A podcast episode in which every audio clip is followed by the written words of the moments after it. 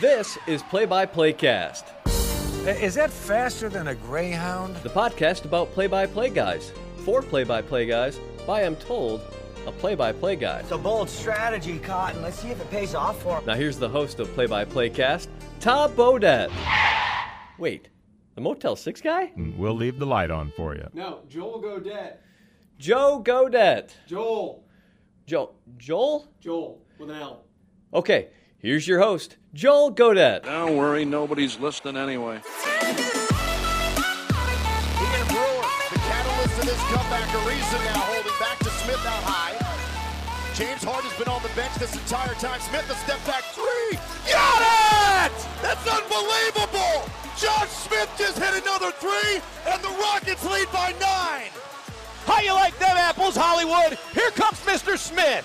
It is a Thanksgiving weekend of the podcast. Thanks as always for clicking subscribe and or download and joining us here again on Stitcher or on iTunes on a Friday morning. My name is Joel Godett. This is the podcast about play-by-play guys for play-by-play guys, hosted by a play-by-play guy. As always, you can interact with us on social media at PXPcast or I am at Joel Godett. We'll see if we can't get you guys going on the Twitter this week because I have a question that I want to get everybody involved in and see what kind of answers uh, we come back with. Because this time of year is always, in the college space in particular, insane because of the crossover period. You've got football, you've got basketball going on simultaneously, and it's not like it's conference season basketball where you know you have a regimented schedule. You know, in the MAC, we play Wednesday, Saturday, um, or Tuesday, Saturday, or whatever it is. There's it's Tuesday or Wednesday, and then a Saturday, or sometimes a Sunday or a Friday. But like, I've pretty much just named five days. But you you know you know what you're getting into in terms of scheduling. Non-conference, you don't. Like you've got three games a week sometimes uh, in three different locales. So needless to say, for me, the last two weeks has been nuts. Nine broadcasts across three different sports men's basketball, women's basketball, football, uh, three different time zones. Uh, just this week alone, men's basketball was at Bucknell on Wednesday, which is in Pennsylvania. Tuesday, I had a football game at home. Hashtag MACtion. Uh, Monday was a travel day. Sunday, basketball in Oregon, uh, at Oregon. Saturday was a travel day. Friday was a basketball game at home. Thursday was a football game at home. Wednesday was a basketball game in Oklahoma against the Sooners. Tuesday was a travel day. Monday was a women's basketball game at home. So, like, that's been the last 10 days. And I'm now at home. My family lives just north of uh, Pennsylvania. Please don't burglarize my house today if you're listening to this on time. Um, but but I will be uh, I'll be back in Indiana uh, coming up tonight because tomorrow uh, Ball State is at the trees. The Cardinals take on Indiana State, the Sycamores, tomorrow afternoon. And then after that, I got two more games next week, Tuesday and Wednesday. So it's just a nuts time of year. Here's where we want the interaction. Uh, if you've got crazy schedules or your craziest stretch, uh, not necessarily traveling horror stories, but just like lots of traveling stories. Uh, let us know. Hit us up on Twitter at PXPcast or at Joel Godett, J O E L G O D E T T, and tell us uh, the, the most number of games you've done in the fewest amount of time, or the shortest amount of time. Just kind of curious to see what kind of interesting responses we might draw here this week. All right, let's uh, jump into the uh, the guest today because let's be honest, that's why all of us listen. Uh, nobody's here for my ramblings. Craig Ackerman is the radio voice of the Houston Rockets, and he has been such since the 2008 2009 season. And now, actually, he's dabbling in some television as well, with Bill Worrell uh, drastically cutting back his schedule last year. Uh, rarely does he ever travel anymore this year. So, Craig now gets to do television on the road and radio at home for the Rockets. So, kind of the best of both worlds. He became the radio voice for Houston in 2008. However, that's not when he joined the Rockets organization, and we'll dive into that um, with Craig right off the top here as well. But he had been in the Rockets organization for 14 years. Uh, Craig's been, he's worked for some other places. He's been the voice at Houston. He's done football, for, or he's been involved in the football broadcast at Rice. Um, has really kind of been a a broadcaster on the scene in Houston for, for a long time. Um, what I mean, at this point, two decades. Uh, so so Craig's name has been around a lot down in Houston. including the fact that when he began his career with the Rockets, he was just an intern, and he worked his way up from intern to you know show host and producer, and then found his way into an on-air role as the voice of the Rockets in 2008. It's an interesting climb that is different than anybody we've had on the podcast recently. Uh, as, in terms of somebody who, who really climbed an organization and saw it as his path early on.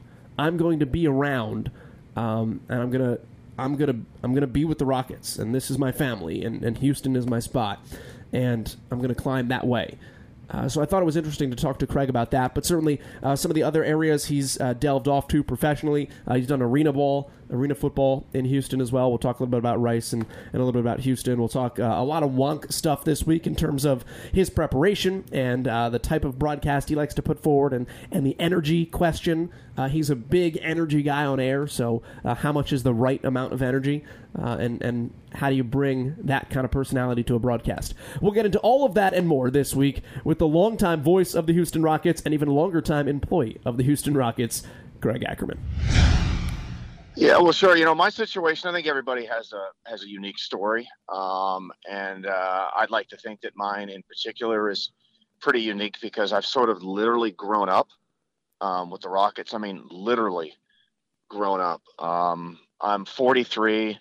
This is my 24th season with the organization, so the math is is pretty easy to do. I mean, I, have worked for this for the team and the organization in one form or another for more than half my life. Um, and you know, I, I I think it's important. I mean, obviously, again, I don't think something you don't find my situation very often around there, but I think having familiarity uh, with an organization and more importantly, them getting to know you, uh, learn you, trust you um, is so important because um, one of the very first bits of advices um, I ever got when I thought about getting into this business when I was was 19 was that you're not going to realize this now, but you will, and I have ultimately. Is that this is a very small community, um, and ultimately everybody sort of knows everyone, and the more people you get to know, the better opportunity you have to advance further in your career. And ultimately, I think that that sort of begins and ends with if you want to work for one of the major four pro sports teams in America, the best and optimal way to do so is for them to get to know you. And what better way to for them to get to know you if you have an opportunity to work for them uh, in some capacity before ultimately getting the job uh, that you want. And for me, you know, that's the that's the path um, that that I took. Uh, that I was fortunate and lucky enough to take and the one that's benefited me, obviously. Did you plot that out from the beginning, or, or at what point did you realize uh, I'm in a good spot because I'm part of the organization? You know, the irony is that when I did my very last, see, I'd already been interning with the Rockets. I started in 1994, so the second of the back-to-back championship seasons. I was still in school, um, and so originally, actually, I wanted to be a, a doctor or a veterinarian and then I ultimately, you know, and, and, and then the, the calculus and the advanced chemistry stuff just got to be too much for me. And I, I played baseball in college and I was like, um, you know, I, I one, at some point I realized that my playing career wasn't going to take me any further than that. And I did, and then I realized that the medical field probably wasn't for me. And I was like, well, what do I enjoy doing? Well, obviously I love sports, all of them. And I really like to talk. So why not try to get into broadcasting? And so um, when the opportunity to become an intern with them presented itself, I was just excited about being part of an organization, an organization that just won a championship the year before. So I went from like super fan to sort of having a very small part being on the inside, and I thought that was uh, that was that was really neat. Uh, and and honestly, when I when I first got that internship, uh, at that time, you know, I was thinking, this is what I want to do. I want I want to I want to do play by play. I would love to do it for my hometown Rockets. And so I started plotting goals for myself um, at that point. Um, you know, I want to accomplish this by this age and so on and so forth. And I just went about trying to accomplish that. Uh, I think there were certainly some frustrating uh, moments along the way where, where certain things didn't work out for me at certain times. Um, but you know, again, over the years, it's needless to say, it's it's it's worked out. Tell me about the internship part of that, uh, because I know when the, the conversation we've had previously, you, you, talked about being able to hear different guys throughout the league. Because I mean, you're sitting there cutting highlights. Um, what what did you learn just listening to everybody every night? Well, you know, I don't feel that old, but te- uh, technology wise, I am extremely old in this business. when I first started, um, everything was done on reel to reel tape and carts, and probably anybody under the age of I don't know, 38 or 40 in this business is probably like, what are you talking about? I've only seen that in the old movies. Um, and but one of my jobs as an intern when I worked game nights for the Rockets um, was I cut highlights obviously for the for the Rockets radio broadcast, but my job was to monitor other teams around the league and pull highlights for our scoreboard shows and, and the pre half and post game. And so I did, yes, I did have a chance right off the bat um, to listen to engage the guys who were at the top of the profession. And I was able to sort of get an idea of what I liked, uh, what I didn't like, what I found appealing, what I didn't find appealing, what I found was interesting and not interesting. And I think that was a huge influence on me because in those days I always felt like, in terms of uh, outside of Gene Peterson, who was the longtime radio voice of the Rockets, I always felt like the best, the two, mo- the two guys I really enjoyed listening to the most were Kevin Harlan when he was doing radio for the Timberwolves, not television, but radio, and they were horrible. I mean, they were absolutely horrible, and he made every game sound like it was interesting. And Kevin Calabro was currently the TV voice of the Portland Trailblazers back in the days when I think before he started simulcasting, maybe he was just simulcasting at that point with the Sonics, um, but basically doing a radio call. I always found that those two guys, their energy and their passion and their excitement for the game, especially on radio, translated the best to me for me. And so I've always felt like, you know, especially on the radio side, and, and these days with every game being televised, if you want to hold listeners and attract people, um, you're excited, being passionate and, and, and exciting are the two most important things for me on the radio side, and that's something that's that stuck with me ever since. Outside of the energy, because I want to come back to that uh, here in a second, but you know, you talk about a guy like Kevin Harlan. What else would make a Timberwolves broadcast when they were horrible uh, intriguing, interesting. How else would he latch you in um, beyond just the energy level? Well, I, you know, I, I he was funny. Um, you know, it, you know, it, it wasn't just the the the, the bland. Um, you know, guy misses a shot. I mean, if somebody missed it horribly, or uh, you know, you, you never. Uh, and I've stood by this. You never, when you're calling a game, especially if you work for a team. Um, I think it's important to be critical of what's going on. I think it's it's important to your credibility to point out if things aren't going well. I mean, if, if the team is shooting 35% for the night, you, I, and everybody else knows that that's terrible. I think it's important to point it out. But I think if you want to convey energy and excitement to listeners, instead of just pointing things out from time to time, just the bland standards, you know, regular way, you know, um, so, sort of add a little bit of um, uh, humor to it and so on and so forth. And I always thought that he was he was great with that. Obviously, I think he's got one of the best voices going in the business, if not the best voice in the business, which certainly helps. Um, but he would, you know, he would use his voice to convey excitement, convey disappointment, use uh, all kinds of various descriptors uh, for certain things, in, in, a, very similar way who, that Doc Emrick does with the NHL. And I think most guys in our profession that you run across would say that Doc Emrick is pound for pound the best play-by-play guy in the business. And I think his ability to use vocabulary and his voice to convey excitement and disappointment and describing things different ways. I thought Kevin, especially when the T Wolves were really, really, really bad, um, really added to the excitement of what normally probably would have been, been a very boring game to listen to. Let's go back to the energy question. Um, what's the right way to do energy uh, in a broadcast? And, and I guess the, the kind of the three little bears, you know, mantra of, of you know what's just right as opposed to too much or too little. Yeah, you know, I think there's a fine line between, and I'm guilty. I, I will admit I have been certainly guilty of this over time, more so earlier in my career than now. But even now, from time to time, I, I I'm certainly guilty of this. I think there's a fine line between uh, excitement and screaming, and I think sometimes maybe the the moment overtakes everybody. Um, but but for me, like me personally, my I have a very loud, really loud voice.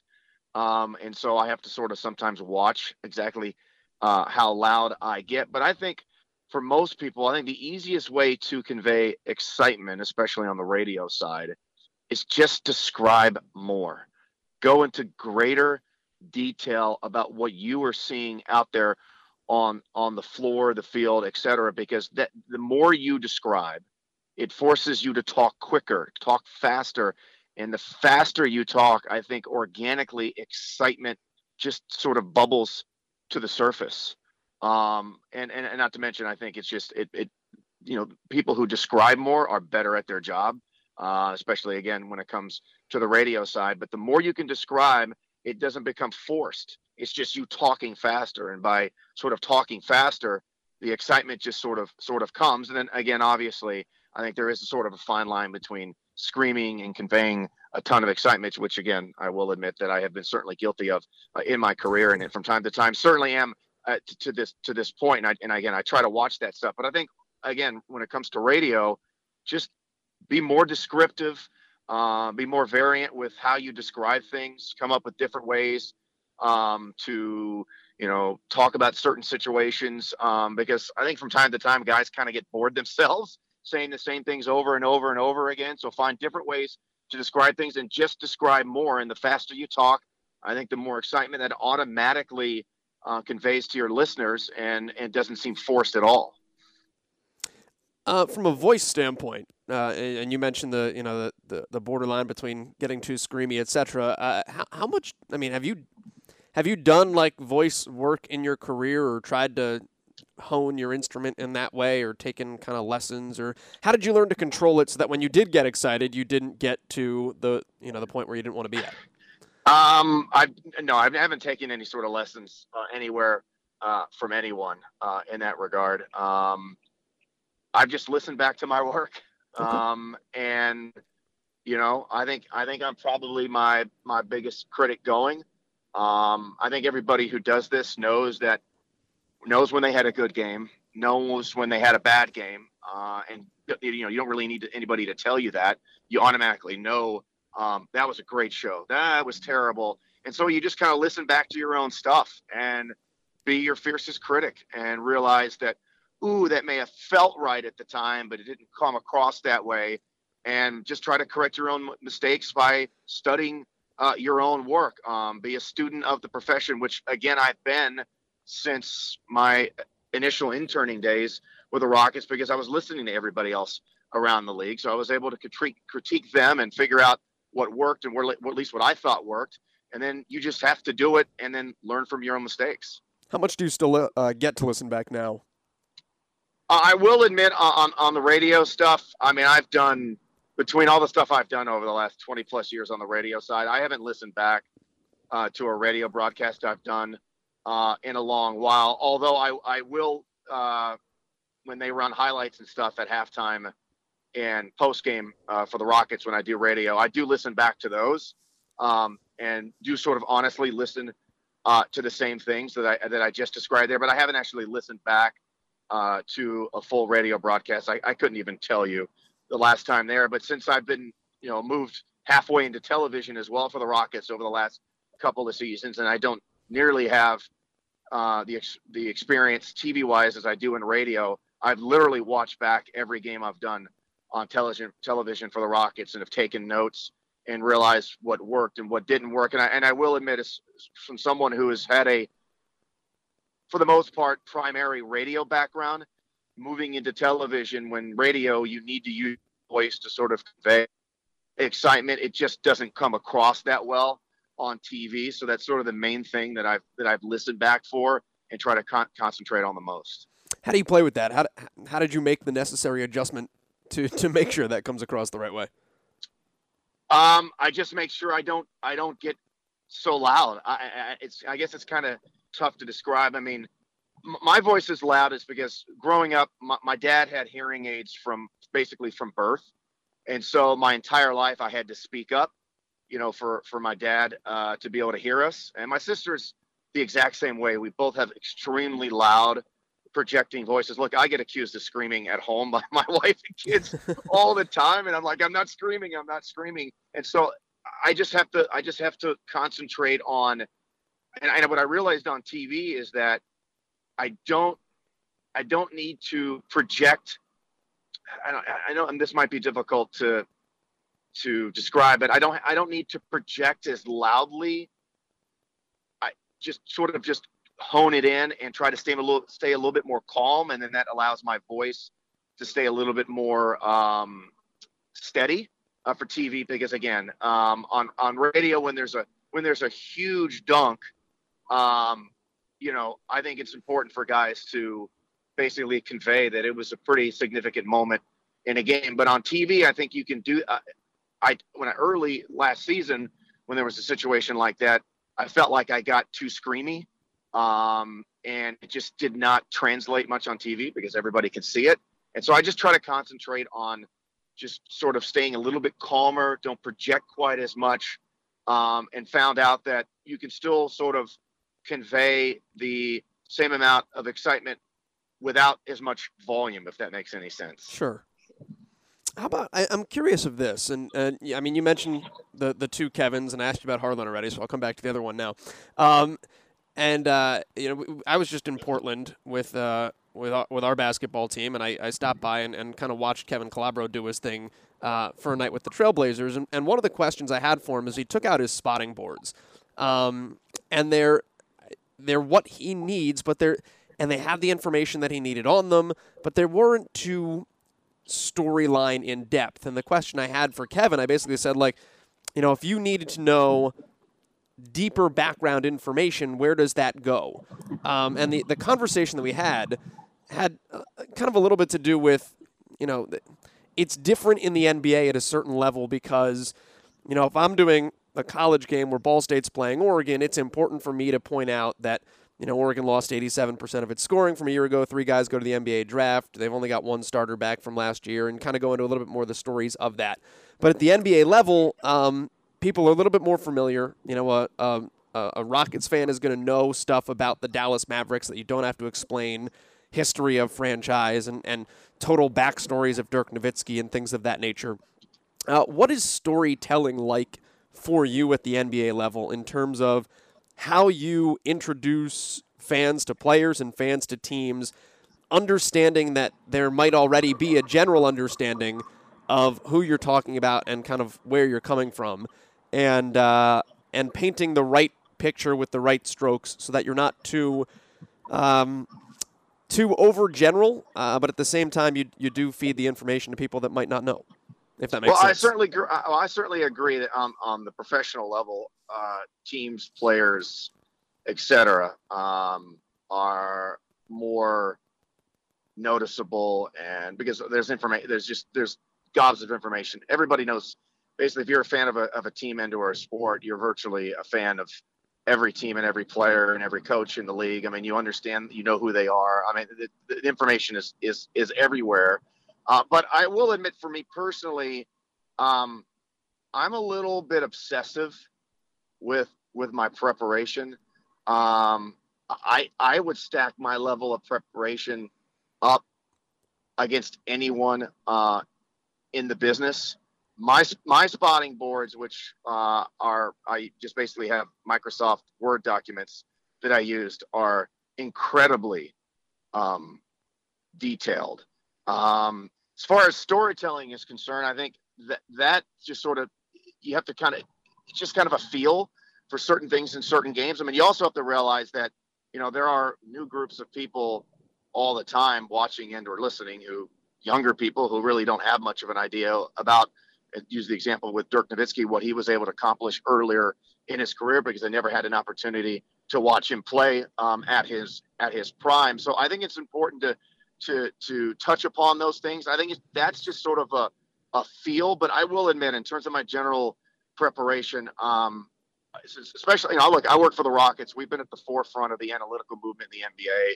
Uh, I am a huge believer uh, in it uh, and the information that it provides and the edge that it's ultimately provided for the Rockets and the way it's changed the way uh, basketball is being played uh, at the NBA level and for that matter everywhere. Um, and so I do delve pretty deep in, into that stuff. And if I do, if I find myself not knowing what a guy did three or four years ago that I might end up using in a situation now if it's pertinent, uh, then I feel like I haven't done my job in terms of my my preparation. So I, I keep all kinds of stuff from from, from all from years past on my spotting boards um, for historical context purposes that I may or, or may not use. I don't think you can ever be uh, prepared enough, and so I sort of uh, take take that route. And uh, if I use it, I use it. If I don't, I don't. But I just feel honestly naked if I don't go through all of those steps to make sure that I have, you know, all of all of my uh, my boxes checked. This is a hard question uh, in an audio medium, but uh, what what do your boards look like in that regard in terms of how much information you've got and, and where it is, and, and how you keep it accessible to yourself so that you don't go hunting for it uh, when you need it quickly in a game? Well, I think for everybody, there's spotting boards. You do something that works for you, and everybody's different. I mean, I, you know, I, I think they're almost like fingerprints. uh, everybody, everybody's spotting board is unique. Um, you tailor it to how you feel comfortable with. So, so what I use may not be comfortable for you, and and, and vice versa. I've just found something that that worked for me. When I, I probably, I probably switched to a Word document that I keep on my computer, and I have a touchscreen laptop that I use to scroll up and down. But I probably switched to that probably oh, I don't know, 12 plus plus years ago because I honestly I just got sick and tired of redoing the written ones every time for the reason I just mentioned is that I would have stuff from several years ago or I would make sure I'd have things on there and how many times a guy made an all-star game or mm. you know um, how many times he's been named to an all defensive team and so if you just write that stuff down I found out that well I had to keep repeating it over and over and again because you'd have to repeat your handwritten board. And so I just found out that it was a lot easier to do something electronically because all those edits, once something doesn't become pertinent, all you got to do is just delete it. And if it still remains important, you just keep it on there. And so I don't have to keep. But my spawning was basically, um, you know, I have obviously the team, uh, their various records, home, away versus the conference, etc. Uh, coaches' biographical information, including um, their um, uh, you know, their records, uh, just general notes about the franchise, what they did the year before, uh, maybe the last previous couple of years, if it's if it's pertinent um, to you know maybe like for instance Minnesota, the Timberwolves have missed the playoffs 13 straight years. I think it's pretty important to, to keep down and remember um, when you're doing a game against Minnesota. And then when it comes to the players, obviously number, name, um, birth date, where they're from, how many years in the league. I update the stats um, every single game on my board, and then have again the same thing with players: what they did last year, what they've done for their careers, um, what they've done in previous years. If you know, for instance, um, somebody has a, a unique story um, to tell, I make sure I keep that in there um, because you never know when when you might need that.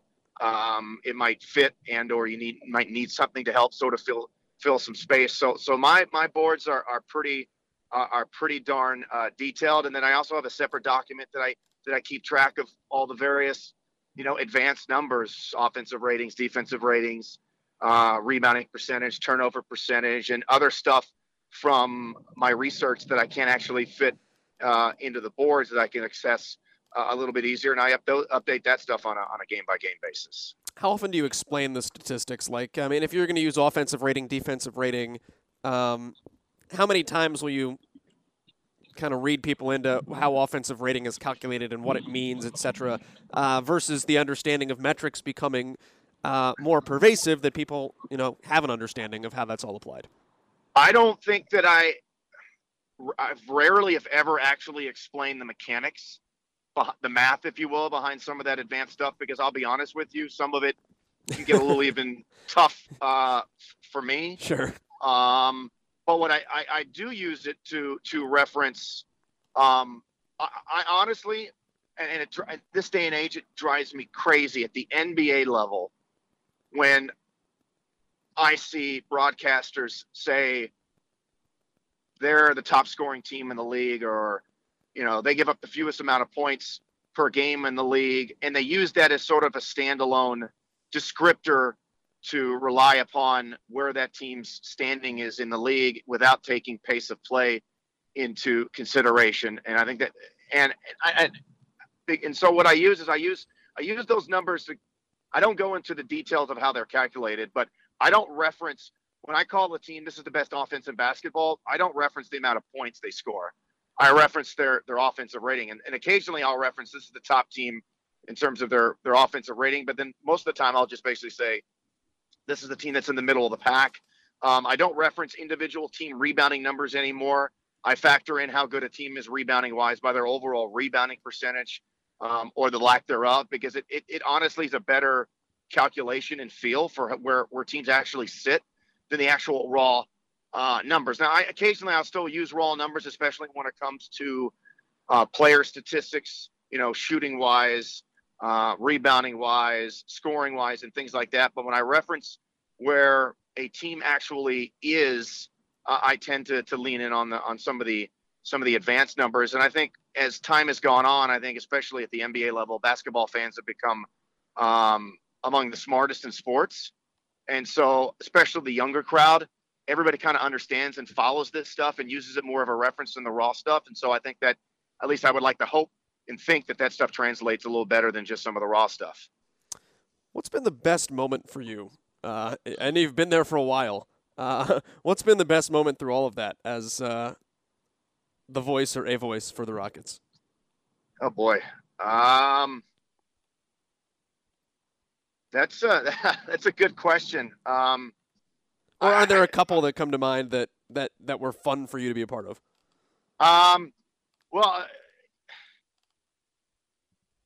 I hmm, that's a good one. I, I look. I, will admit that I love what I do. Um, I, I, enjoy the fact that I do not work for a living. Uh, I feel very fortunate to be in the position that I am doing what I do, and I never take any of that uh, for granted.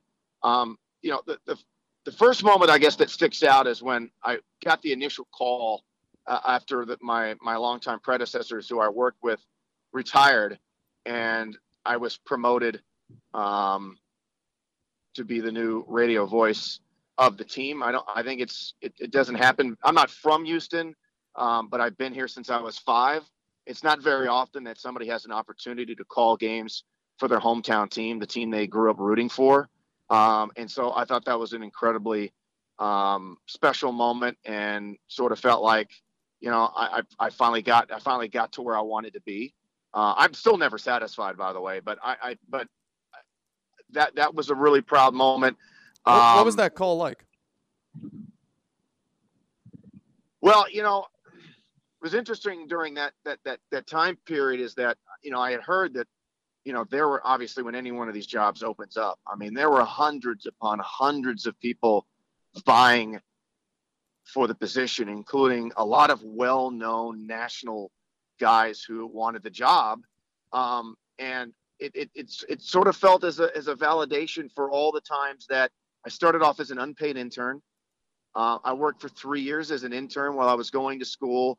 Uh, the last two of which, after I transferred to my final school, that's a topic for another time, which was about 70 miles away from Houston, and I would commute back and forth every single game.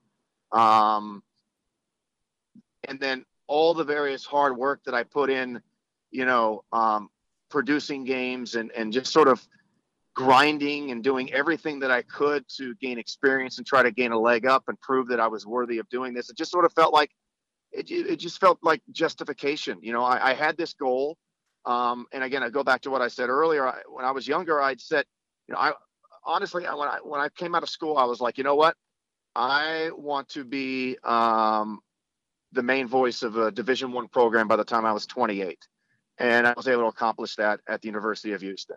And then I, you know, then my next goal was, you know what, I want to be, I want to be the voice of an NBA team by the time I'm 34, and I ended up achieving that goal. So it was just sort of a, a justification for all the work and everything else that I that I had put in. Because believe me, I know how hard this business is. Um, I'm not sure if as rewarding as it can be. I don't know if I would necessarily recommend this to people because there are a lot of great people in this business, a lot of people who are worthy of working at the top levels who never get an opportunity to do so for one reason or another. And it just sort of felt like justification that that I made it, all the hard work had paid off and just try not to screw it up. Um I I was I mean that answer was far better than what I was what I was expecting from that. But uh, I was I was curious um, the 14 Western Conference Finals as well.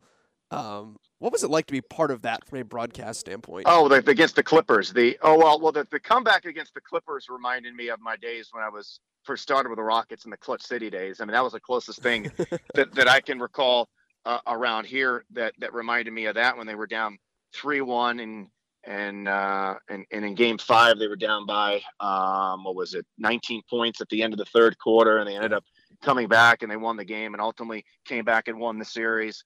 Um, I mean, the, the West Finals was was was was cool. Um, look, I, I I am one person that treats I treat every to me the, the the biggest game on my schedule is the next game on my schedule, and um, I treat every game I do the exact same way, whether it's preseason, regular season, um, or postseason. I mean, all the games. You know, I, I, try not to get too caught up in the moment, but again, I, there are times where I certainly certainly have. But I, I think every game is is an important one. I mean, and and you know, the, the, I think the comeback against the Clippers was was certainly um, up there, uh, you know, on that list because it just it it felt neat to sort of be part of something um, like that again. Um, so I mean, the West Finals was was great, but it was just like last year's second round against the Spurs, or even the game that we honestly that we have coming up uh, on Wednesday against the Nuggets. I, mean, I try to treat every game the same because you never know what you're going to see on on that particular night and ultimately be a part of. And so I just find everything that I do to be amazing. And I, like I said earlier, I, I literally pinch myself every day that I get a chance to do this because when I came out of college and I did my last game at my student station, the men's basketball team got eliminated at their conference tournament. I was like, you know what? I'm never ever going to do this again ever. And here I am doing what I'm doing at the level that I'm doing it. And so I'm I'm, I'm very fortunate and understanding um, of of my place, and I don't I never take any of that for granted. Which is nuts, by the way. That I guess kind of when you look back at it and have that thought, like I thought this was going to be over, and, uh, and I literally, honestly, I, st- I, I still remember that feeling uh, to this day. Um, I said goodnight, and um, I was like, you know what? It, it felt there was this sort of um, numbness that came over me, and I was like, you know what? I'm never going to do this again. Uh, I, I fell in love with it then and I was like, no one is ever going to allow me to do this again. No one is ever going to pay me to do this. Um, and, and, again, lo and behold, it's it's obviously it's obviously worked out, and I'm very fortunate. Um, I don't want to keep you for too much more time, but I do want to ask you about uh, very quickly some of the other stuff you've done, just generally speaking. Um, from the standpoint of I, I, obviously your goal, you had made that goal be the voice of a, uh, an NBA team by the time you were 34. Uh, but what do you miss or do you miss about some of the other stuff you were able to do in terms of college athletics or you know when the the Thunder Bears were in the Arena League? What it was I mean was it cool to call arena football? I mean that's not something everybody gets to do. Uh, it was different. It was different. I did a game with Kurt Warner at the old barn in, uh, right. in Des Moines there for the Iowa Barnstormers. It was uh, that was it. Uh, did, league, did you know then uh, that he was gonna? no, of course, well, he was a great player in the Arena League at the time, but but everybody sort of equated Kurt Warner as the, the great Arena League uh, quarterback. Um, that, that that that's an interesting league. You know, I I have primarily done football and basketball. Um, I haven't done much. I've done. I've called one football game since 2003. The last radio football game I did was when the University of, U of H played Hawaii in the Hawaii Bowl, uh, which was like a it was like a wild game. There was it was like it went to five overtimes, and then afterwards there was a gig. This is on Christmas, a gigantic brawl on the field. I mean, straight Donnybrook. I mean, we're talking 60 guys for them, 60 guys for you. I mean, it was an all at all out brawl. Are you still in the um, air when that happens? Yeah, we were still on the air. What what do you Uh, what do you do in that situation? I, you know, I, you know, I, I, I, my personally, you, you have fun with it. I mean, I mean you know, again, you don't, you don't got to, you don't see that, that, that, that, that kind of stuff very often. So uh, enjoy the moment. But then after that is when I sort of moved over to becoming full time broadcast guy with the Rockets as their studio host. Um, I did, I called one football game on TV during the lockout in 2011. But I you know one thing I miss about I've never done any NFL stuff, but I do miss about football is sort of the, the pageantry um, of of game day. you know, arriving to a stadium early and everybody's out there, you know, tailgating and having a great time. And I and I I kind of I kind of miss that, but I but I also will admit I think every night in the NBA uh, is an event uh, in and of itself, and so. Um, but it, it, that's probably really the only thing. You know, when I did the WNBA when the Houston Comets were here, um, I wasn't doing play-by-play when they won uh, their four championships, but I was I was I was part of the the broadcast team, and that was a lot of fun because the crowds were were incredible. Um, again, the Arena League was that was uh, that was an interesting time. Um, but I think that if I miss really anything that I'm not currently doing is an opportunity to walk into a, a, stadium packed full of people on a on a Saturday morning before a college football game. I think I don't think that kind of pageantry uh, is duplicated sort of in sports. And um, you know, if I had a chance to to mix in some college football uh, here or there with my schedule, which is tough, but if I had a chance to do so, I think that that would be something that would be pretty neat for me to to continue to do. That's interesting, just from like because my perspective, and I I don't always you know I I don't call a ton of games at that high of a level at this point, you know. But you know, you go to Texas A&M, the pageantry is a little bit different than than in the MAC. But like, I walk into an NBA venue, and like to me, that's like the the pageantry of of whatnot, and being able to see sports executed on that high of a level, and the amount of fans that come out, and the the amount of media that descends on things like that. Um, so it's like it's almost like the inverse for me. It's like it, it, to be able to to to see what you guys do on a on an everyday basis blows my mind. Well, I know. I, I, I like I said, I agree. I think the NBA. I think every game in the NBA is an event, but you know, you, you kind once you're kind of around something. Uh, yeah, it, becomes it, it becomes your that, normal. that part of it sort of does ultimately become sort of a, a bit of a of a routine. Sort of been there, sure, uh, done that. But I still, I still get, I still get pretty pretty darn pumped and excited uh, right before I say my first words um, on a broadcast. Um, I, I, still do. I, I still, like I said, I, I love what I do. Um, I'm uh, very appreciative of the place and the opportunities uh, that I, that I've been given, and uh, and I and I try not to um, let any of that sort of um, slip away and and and take away from from what I do and where I am because because I realize that a lot of dominoes had to I mean, I, would like to think that I'm good at what I'm doing, but a lot of dominoes sure. had to had to had to sort of fall in the right direction for me to to be in this place, and, and I understand that. Well, Craig, I, uh, I know you got to get to work, and uh, and I got to get to work, so I, I appreciate you uh, you taking the time and uh, and doing this. It was a lot of fun to to pick your brain, and uh, I certainly am appreciative of the time. Well, anytime. Uh, it was it was great to have an opportunity to meet you when we were up in, in Indianapolis. Um, keep up the, the the good work, the hard work. Um, and um, and like I said, as when we talked, um, continue to network, meet people.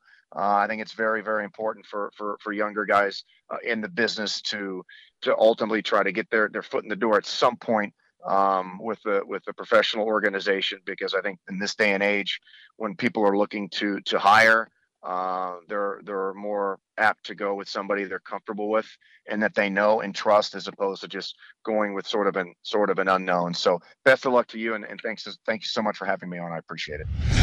That's Craig Ackerman of the Houston Rockets joining us here on the podcast. If you'd like to find him on social media, do uh, feel free to reach out to him. He is at ca underscore rockets. Let him know you heard the podcast. Uh, you enjoyed some of the stuff that he talked about, um, some of the topics that he hit on. If you learned anything, uh, feel free to, to shout him out and uh, and let him know. It's always good.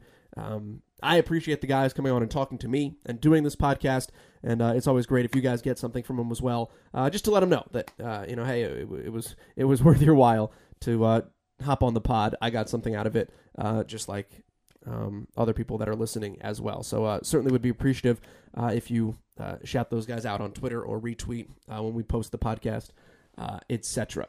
Um, a lot coming up. By the way, before we go into next week, uh, like the analytics stuff that we got into there as well. A lot of times on the podcast, uh, we've talked some analytics and some numbers with various people, uh, and often the the idea is to kind of skew to the side of less, to not be too numbersy and, and complicated in that note. Uh, but I, I like the fact that Craig gets into it, and the fact that numbers and analytics are important, and how he incorporates it into his broadcast. I thought it was good.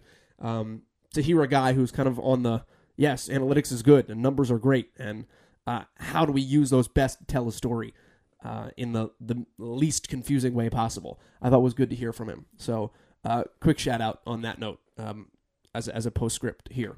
Uh, next couple of weeks though will be interesting because I was in I was in Portland as I mentioned this week.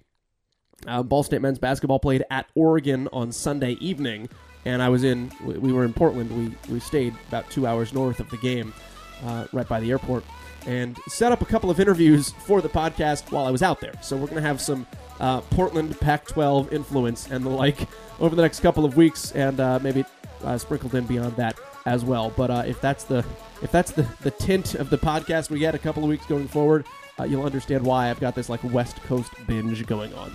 Uh, so anyway, with that being said, we will talk to you next week. Uh, many thanks as always to Craig Ackerman for joining us, uh, to you for clicking subscribe and or download, and we'll see you right back here next Friday on Play by Podcast.